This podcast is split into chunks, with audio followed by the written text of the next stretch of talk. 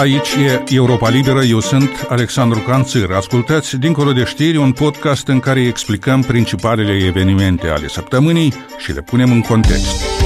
Discutăm Dincolo de știri cu mine Nicolae Negru și cu mine Igor Boțan. Iar această discuție este înregistrată joi, 17 august, la prânz. Pentru orice evoluții s-ar putea produce între timp, urmăriți site-ul nostru moldova.europalibera.org și paginile Europe Libere pe rețelele de socializare.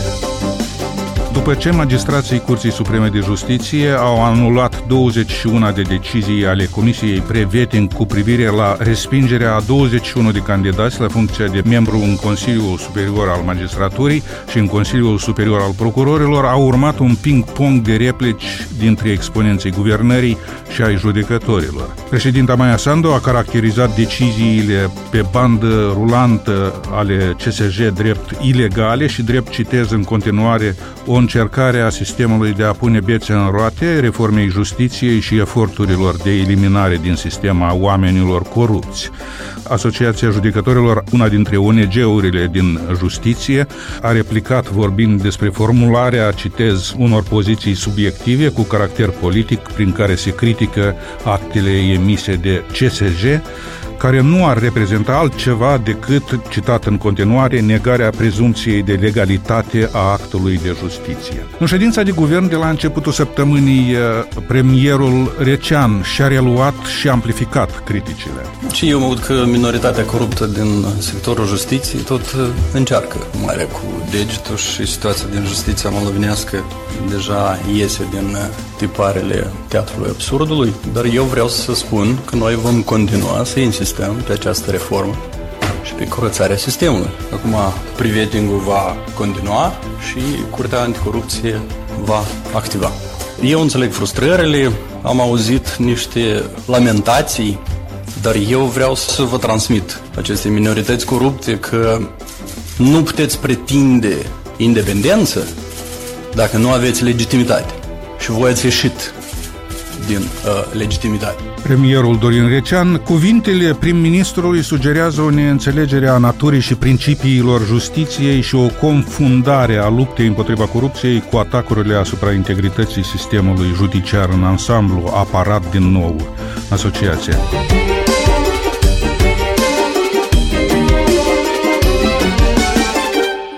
Igor, vorbeați împreună cu colega mea, Cristina Popușoi, acum o săptămână în cadrul acestui podcast despre un fel de cerc vicios, despre o incertitudine care planează peste a, modul în care poate evolua situația de acum. S-au mai limpezit cumva lucrurile? Știm măcar ceva din felul în care se va depăși această situație, această a doua fază a conflictului, cum, cum bine ați remarcat anterior? Putem intui care va fi ieșit ieșire. Ieșire există, nu există situații fără ieșire, dar deocamdată trebuie să constatăm că avem o situație foarte complicată și ea e complicată de o manieră, cum să zic eu, relativ firească, pentru că cei care urmează a fi evaluați sunt și cei care a, trebuie să decidă pe marginea contestațiilor colegilor lor, ei fiind următorii. Deci de aici vine acest cerc vicios și am văzut reacția demnitarilor comunitarilor care spun că da,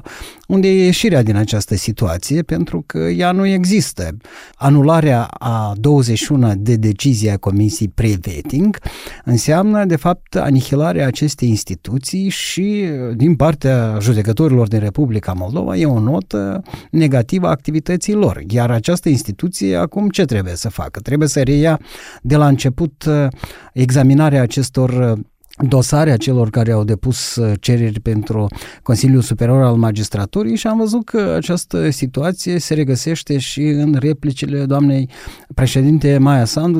Deci e o situație complicată. Această reformă, așa cum înțelegem, va dura încă cel puțin 2 ani și jumătate din ceea ce spun reprezentanți ai guvernării din Republica Moldova. Dacă ne uităm la notele informative pe care le publică parlamentarii, ei încearcă încearcă să explice și corpul judecătoresc de ce am ajuns în această situație. Și ceea ce spune premierul Dorin Trecean, în mare măsură este adevărat, pentru că poporul Republicii Moldova, prin dreptul de vot, odată la patru ani de zile, poate face vetting, dacă putem spune așa.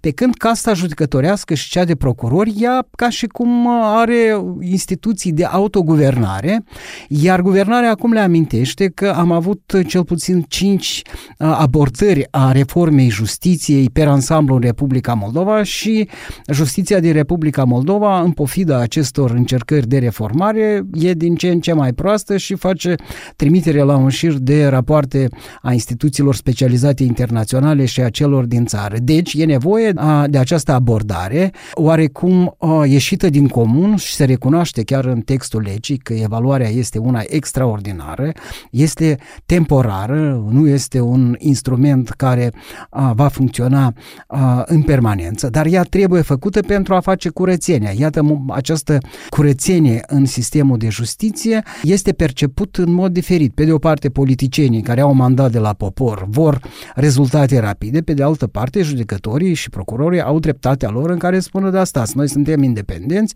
abordările voastre sunt oarecum improvizări pe care le faceți, ceea ce nu este tocmai adevărat, că am văzut că și reprezentanții Parlamentului spun foarte clar că, uitați-vă, avem la bază exemplele reformei din Ucraina, din Albania, avem opiniile Comisiei de la Veneția, avem jurisprudența CEDO, dar înțelegem că și noi greșim, iată, atunci când facem aceste evaluări, trebuie totuși să existe o marjă presupusă de eroare, pentru că atunci când cheltuierile și veniturile judecătorilor diferă într-o marjă relativ insignifiantă, este oarecum prea de tot ca judecătorii să fie discalificați pentru a fi promovați în posturile pe care le revendică.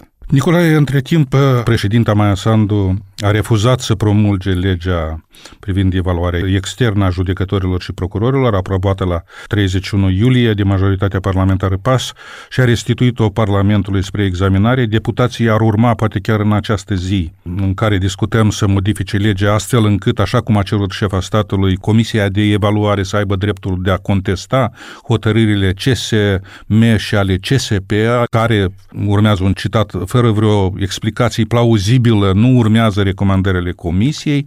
La ce asistăm din punctul tău de vedere? Putem vedea asta în același context al conflictului reînnoit dintre cei care se împotrivesc schimbărilor în justiție și puterea politică?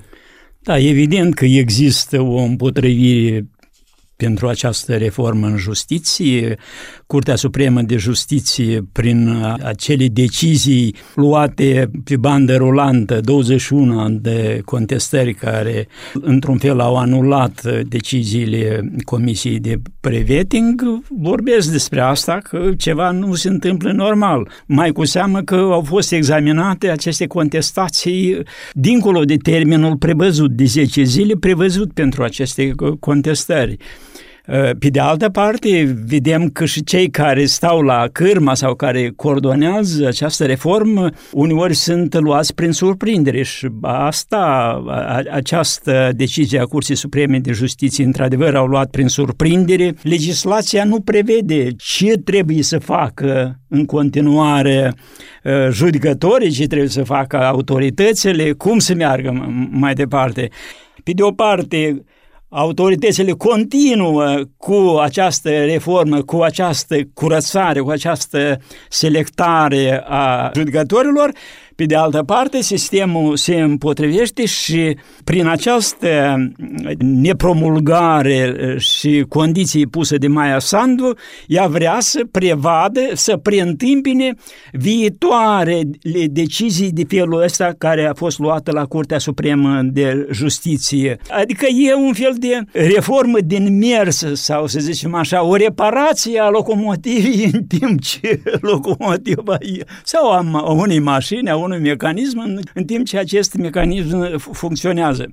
În mod normal, totuși, declarații de felul pe care le face prim-ministru într-un stat democratic nu sunt admisibile. Puterea judecătorească este autonomă, pe, pe urmă când vorbește de minoritate. Un sondaj al altui ONG arată că, de fapt, majoritatea judecătorilor și procurorilor consideră că această situație nu se datorează florează sau cauza nu e că ei ar fi corupți, dar că mass media le-a creat așa o, o imagine proastă, cetățenii, să zicem, au asimilat această imagine și de aici a, acea lipsă de legitimitate despre care vorbește premierul. Deci, iată, avem un conflict care trebuie rezolvat. Eu cred că guvernarea face corect, continuă acolo unde se poate continua și introduce anumite corecturi acolo unde e necesar, așa cum face, de exemplu, Maia Sandu cu această nepromulgare. Într-adevăr, Nicolae are dreptate când spune că este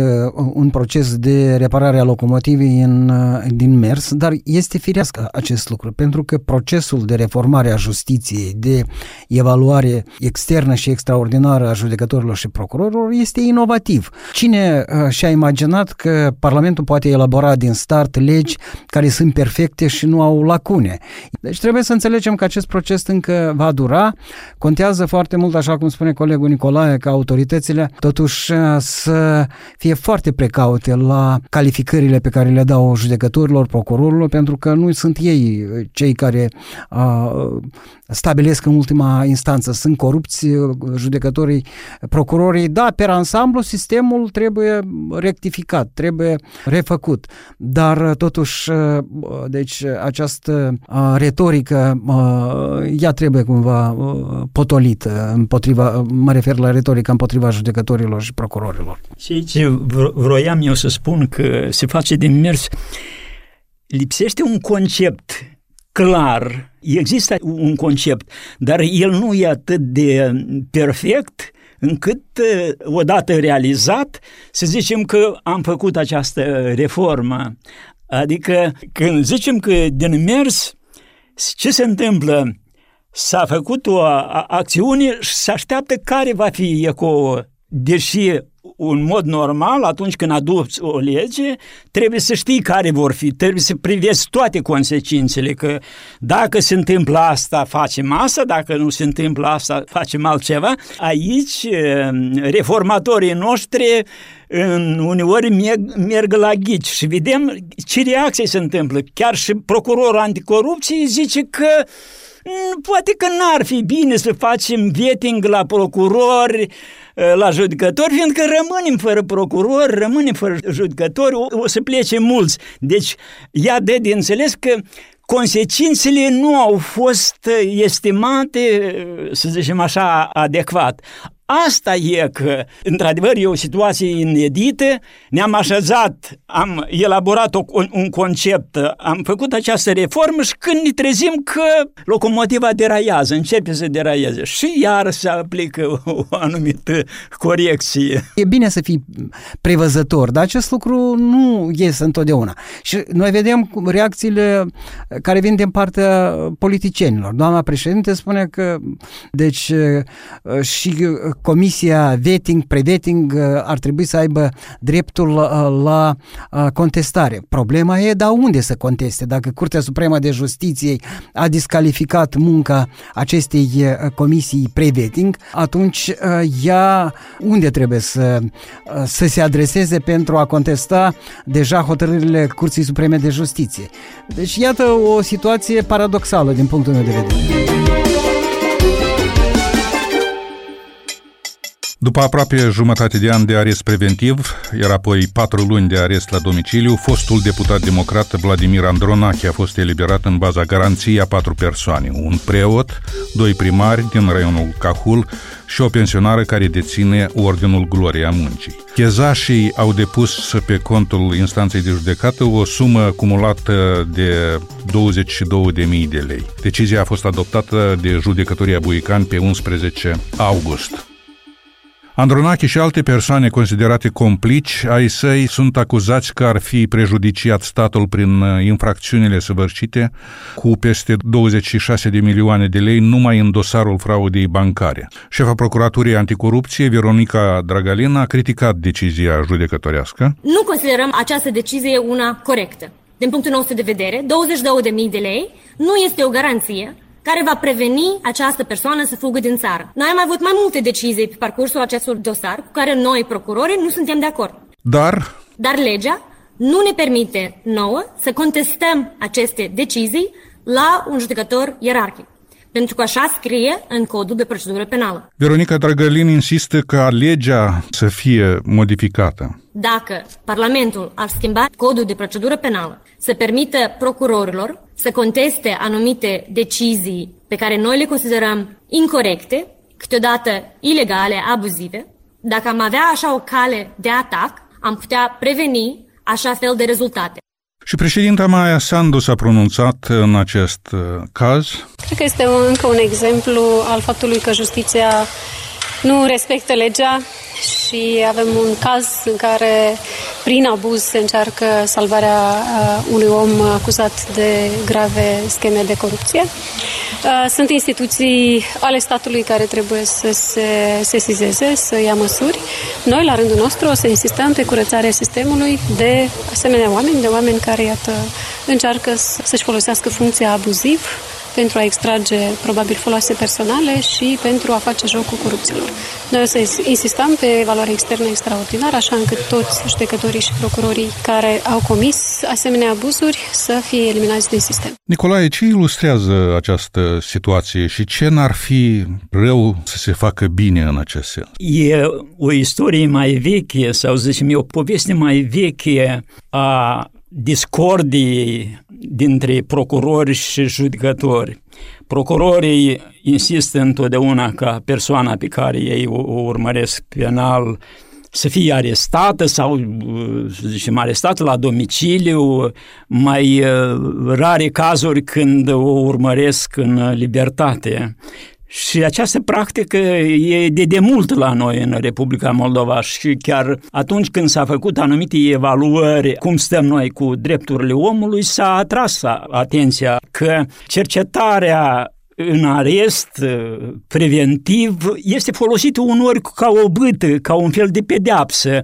Erau arestați putem să aducem exemple, unele persoane erau ținute destul de mult timp, pe urmă se se constata că de fapt nu au pentru ce fi judecate și le dădeau drumul, dar persoana respectivă putea să stea jumătate de an, câteva luni.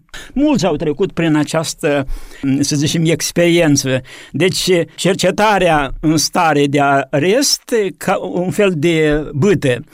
Curtea Constituțională, nu mai vorbesc de CEDO, dar Curtea Constituțională s-a pronunțat în acest caz în 2018, îmi pare că în februarie, și a spus că regula de bază trebuie să fie cercetarea în libertate. Cercetarea în stare de arest, penitenciar sau la domiciliu, asta de acum sunt cazuri, să zicem așa, extreme, care se folosesc atunci când există riscul ca această persoană să nu se prezinte în fața judecătorului, adică să fugă, vorbind așa mai pe înțelesul tuturor. Sau putea să, să se implice sau să cumva să influențeze procesul judiciar, să influențeze martorii sau prin alte mijloace, sau a treia, de pildă, dacă faptul că această persoană se află în libertate poate duce la anumite dezordini de stradă, de exemplu. Avem cazuri, cunoaștem în cazul lui uh, uh, Andronache, vedem că el în 2021 de fapt a încercat să fugă de justiție. A fugit și a fost prins în Ucraina. El zicea că vinea, se întorcea acasă, că s-a săturat de, de, de, de să fugă dar faptul e fapt, el a fugit, adică avem uh, un motiv de ce ar trebui să totuși cercetat în arest la domiciliu sau în arest uh, chiar în penitenciar, dar uh, aici legea spune că există o anumită perioadă, că nu poate fi ținut la infinit în stare de arest. S-a aplicat această chezeșie această, această plată, garantare pentru el că nu va fugi. 22 de mii de lei comparativ cu 26 de milioane care se incriminează lui, e totuși o sumă modestă. Adică avem aici niște probleme, trebuie clarificate și poate că da, poate că dreptul la contestație în instanțele superioare ar rezolva parțial problema, fiindcă problema de fapt e în judecători. Dacă judecătorii sunt uh, corupți, atunci nimic nu ajută. Igor, eliminarea din legislație, așa cum insistă șefa Procuraturii Anticorupție, a unor prevederi ce oferă cu atâta ușurință aparent o șansă în sine unor inculpați de a scăpa de justiție, mai ales în dosare de o rezonanță atât de mare, ar rezolva problema și dacă da, de ce majoritatea parlamentară nu recurge la, la amendamente? Sau e vorba totuși și de altceva? Cred că e vorba și de altceva. Noi trebuie să pornim de la premisa că întreg acest uh, proces de reformare a justiției, iată, acum se lovește de așa zisele uh, cazuri de rezonanță. Cazul Andronache este un caz de rezonanță din cauza că se consideră că domnul Andronache ar fi fost foarte apropiat de cel care era coordonatorul uh, a tot, executiv. executiv a tot ce se întâmplă în Republica Moldova.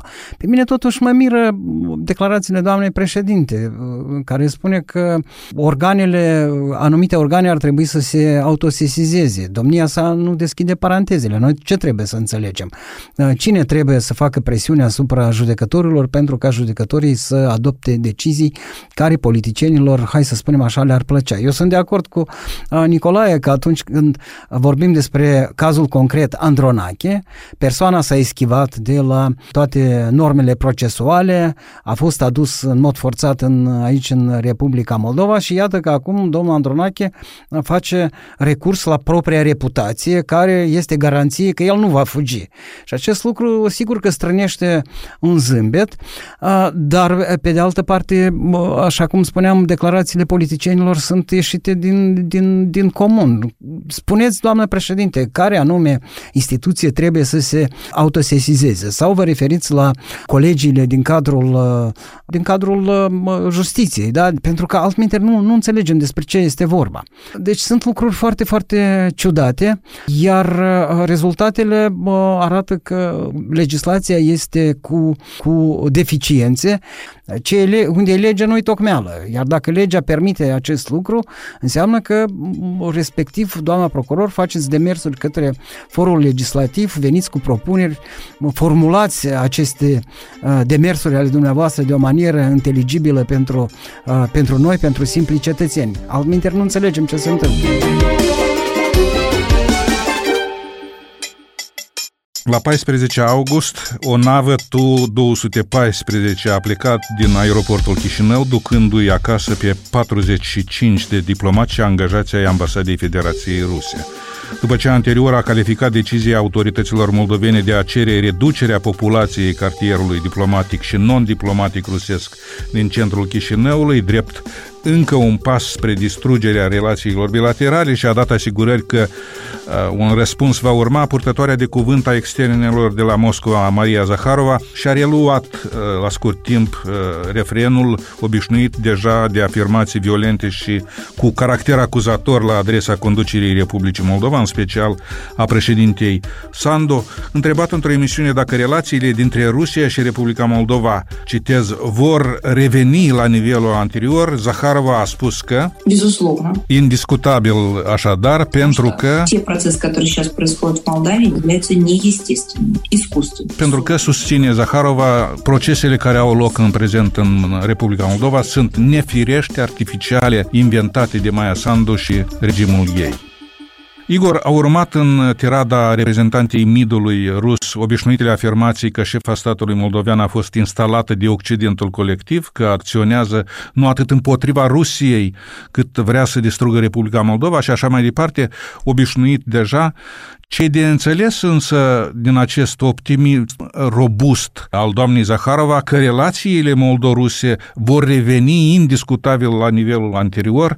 Mie trebuie să recunosc că mi s-a părut oarecum destul de domolă această uh, intervenție a doamnei Zaharova pentru că știm uh, care este, hai să spunem așa, uh, imaginea uh, domniei sale și cum s-a manifestat și în alte cazuri. Autoritățile din Republica Moldova, din punctul meu de vedere, au adoptat o decizie optimă. Noi am echivalat numărul de diplomați și personal auxiliar pentru ambasade în Republica Moldova și în Federația Rusă și dacă ne uităm la cifre, acest lucru este foarte bine fundamentat. Noi avem actualmente în Federația Rusă un număr de cetățeni moldoveni cam egal cu cel al cetățenilor Federației Ruse aici în Republica Moldova. Dacă luăm în considerație că majoritatea cetățenilor dintre aceștia au cetățenii dublă moldo-rusă respectivă, deci din punct de vedere a calculelor lucrurile sunt perfect corecte, hai să spunem așa.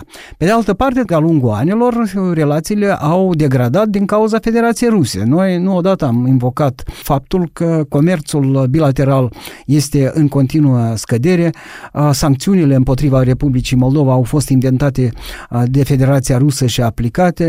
Noi am asistat la ieșiri obraznice ale reprezentanților Federației Ruse, cum este Rogozin, care a amenințat Republica Moldova cu înghețul dacă nu face ceea ce i-ar convine Federației Ruse. Deci a fost un proces care a ajuns la punctul, hai să spunem așa, minim, odată cu agresiunea Federației Rusă în Ucraina, lucru care atinge în mod dramatic interesele Republicii Moldova, știm în ce mod, iar această decizie a guvernării, lucrurile sunt aduse la punctul minimal din care poate exista doar îmbunătățirea relațiilor bilaterale.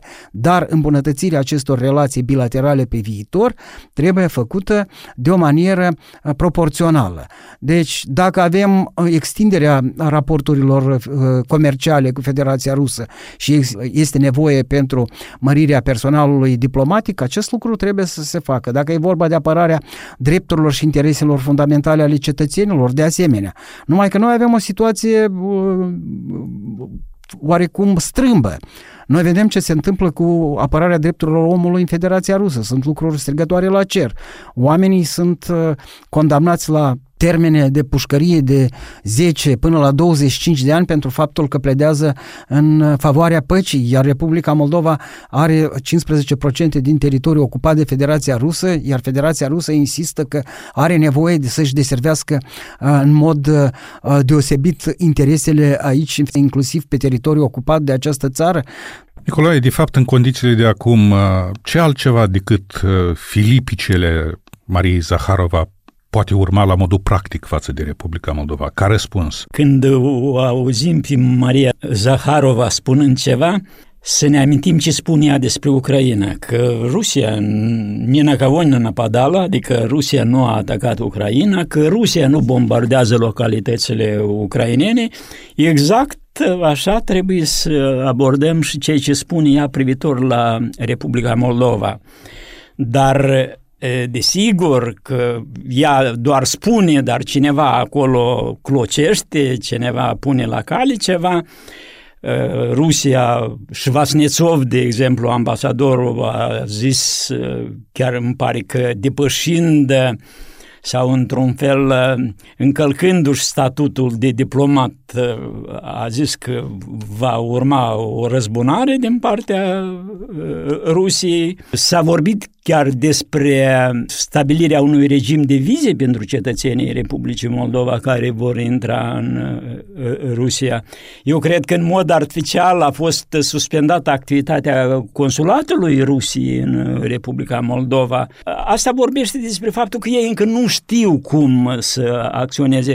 Desigur că au fost amenințați și fermierii noștri că nu vor putea intra pe piața rusă, dar dacă să ne uităm așa, instrumentele pe care le-a avut Rusia la dispoziție, ea practic pe toate le-a, le-a aplicat și embargouri, și taxe vamale, și mm, spionaj, și armata rusă din, de, de pe Nistru a făcut exerciții de traversare a Nistrului și așa mai departe. Războiul hibrid îl duce împotriva Republicii Moldova, dezinformarea, manipularea, știri false, pe bandă rulantă ne vin de, de acolo. A fost redus volumul de gaze, deci Gazprom a fost pus în funcțiune și era să zicem așa, montată Rusia să meargă până la sfârșit. Ceva pe urmă i s-a luminat și a zis că nu, a, a, a oprit această reducere a, a, a gazelor pentru Republica Moldova. Ei, că ne-a amenințat cu înghețul la iarnă și așa mai departe, că vom rămâne fără curent electric. Acum nu știu ce poate ea, cu ce poate ea să ne mai sperie și de ce eu cred că ea a luat această uh, pauză. Spionajul Desigur, eu cred că a fost picătura de care a înclinat balanța în favoarea acestei reducere a personalului ambasadei ruse. Adică asta a determinat uh, Republica Moldova. Și eu cred că aici eu fi cerut și Chișinăului și partenerii noștri că să ai un centru de spionaj atât de puternic, spionaj tehnic, în spatele frontului ucrainean, spionând ce se întâmplă aici uh, pe Dunăre, se întâmplă lucruri importante, pe Marea Neagră se întâmplă lucruri importante. Eu cred că e logic și e în concordanță cu Convenția privind relațiile diplomatice din în 1961. Republica Moldova nu a încălcat nimic și Rusia va trebui să inventeze ceva foarte important ca să se poată răzbuna pe Republica Moldova. Da, un lucru important pe care l-a menționat uh, Nicolae, la care te referi și tu, Sando. Alegerea doamnei Maia Sando a avut loc într-un proces liber și corect. Au fost uh, observatori din partea uh, statelor CSI, printre care au fost și observatori din partea Federației Ruse și au raportat că alegerile au fost libere și corecte. De unde acum ia doamna Zaharova aceste argumente că, uh, iată, Maia Sandu îndeplinește poruncile șefilor ei din, din Occident. Este un lucru foarte, cum să zic eu, de ochiat, mai cu seamă că acest, această remarcă vrea doamna Zaharova sau nu vrea, deci evocă implicarea Rusiei în alegerile din Republica Moldova. Să nu uităm alegerile parlamentare din 2005, când președintele Voronin era filat de cetățenii Federației Ruse care echipurile au venit aici în Republica Moldova să observe alegerile și ne amintim că a, președintele Voronin a trebuit să iasă la rampă și să facă declarații publice despre reținerea acestor cetățeni cetățeni ruși care se ocupau cu filarea domniei sale pe teritoriul Republicii Moldova, cetățeni care au fost expulzați din Republica Moldova, după care au urmat și expulzări de diplomați ruși din uh, Federația Rusă. Deci nu este pentru prima dată. Și expulzările au început exact în perioada când la guvernare era Partidul Comuniștilor. Să nu uităm de alegerile din 2009, de rolul provocator al lui Bagirov și uh, cei care uh, îl susțineau aici în uh,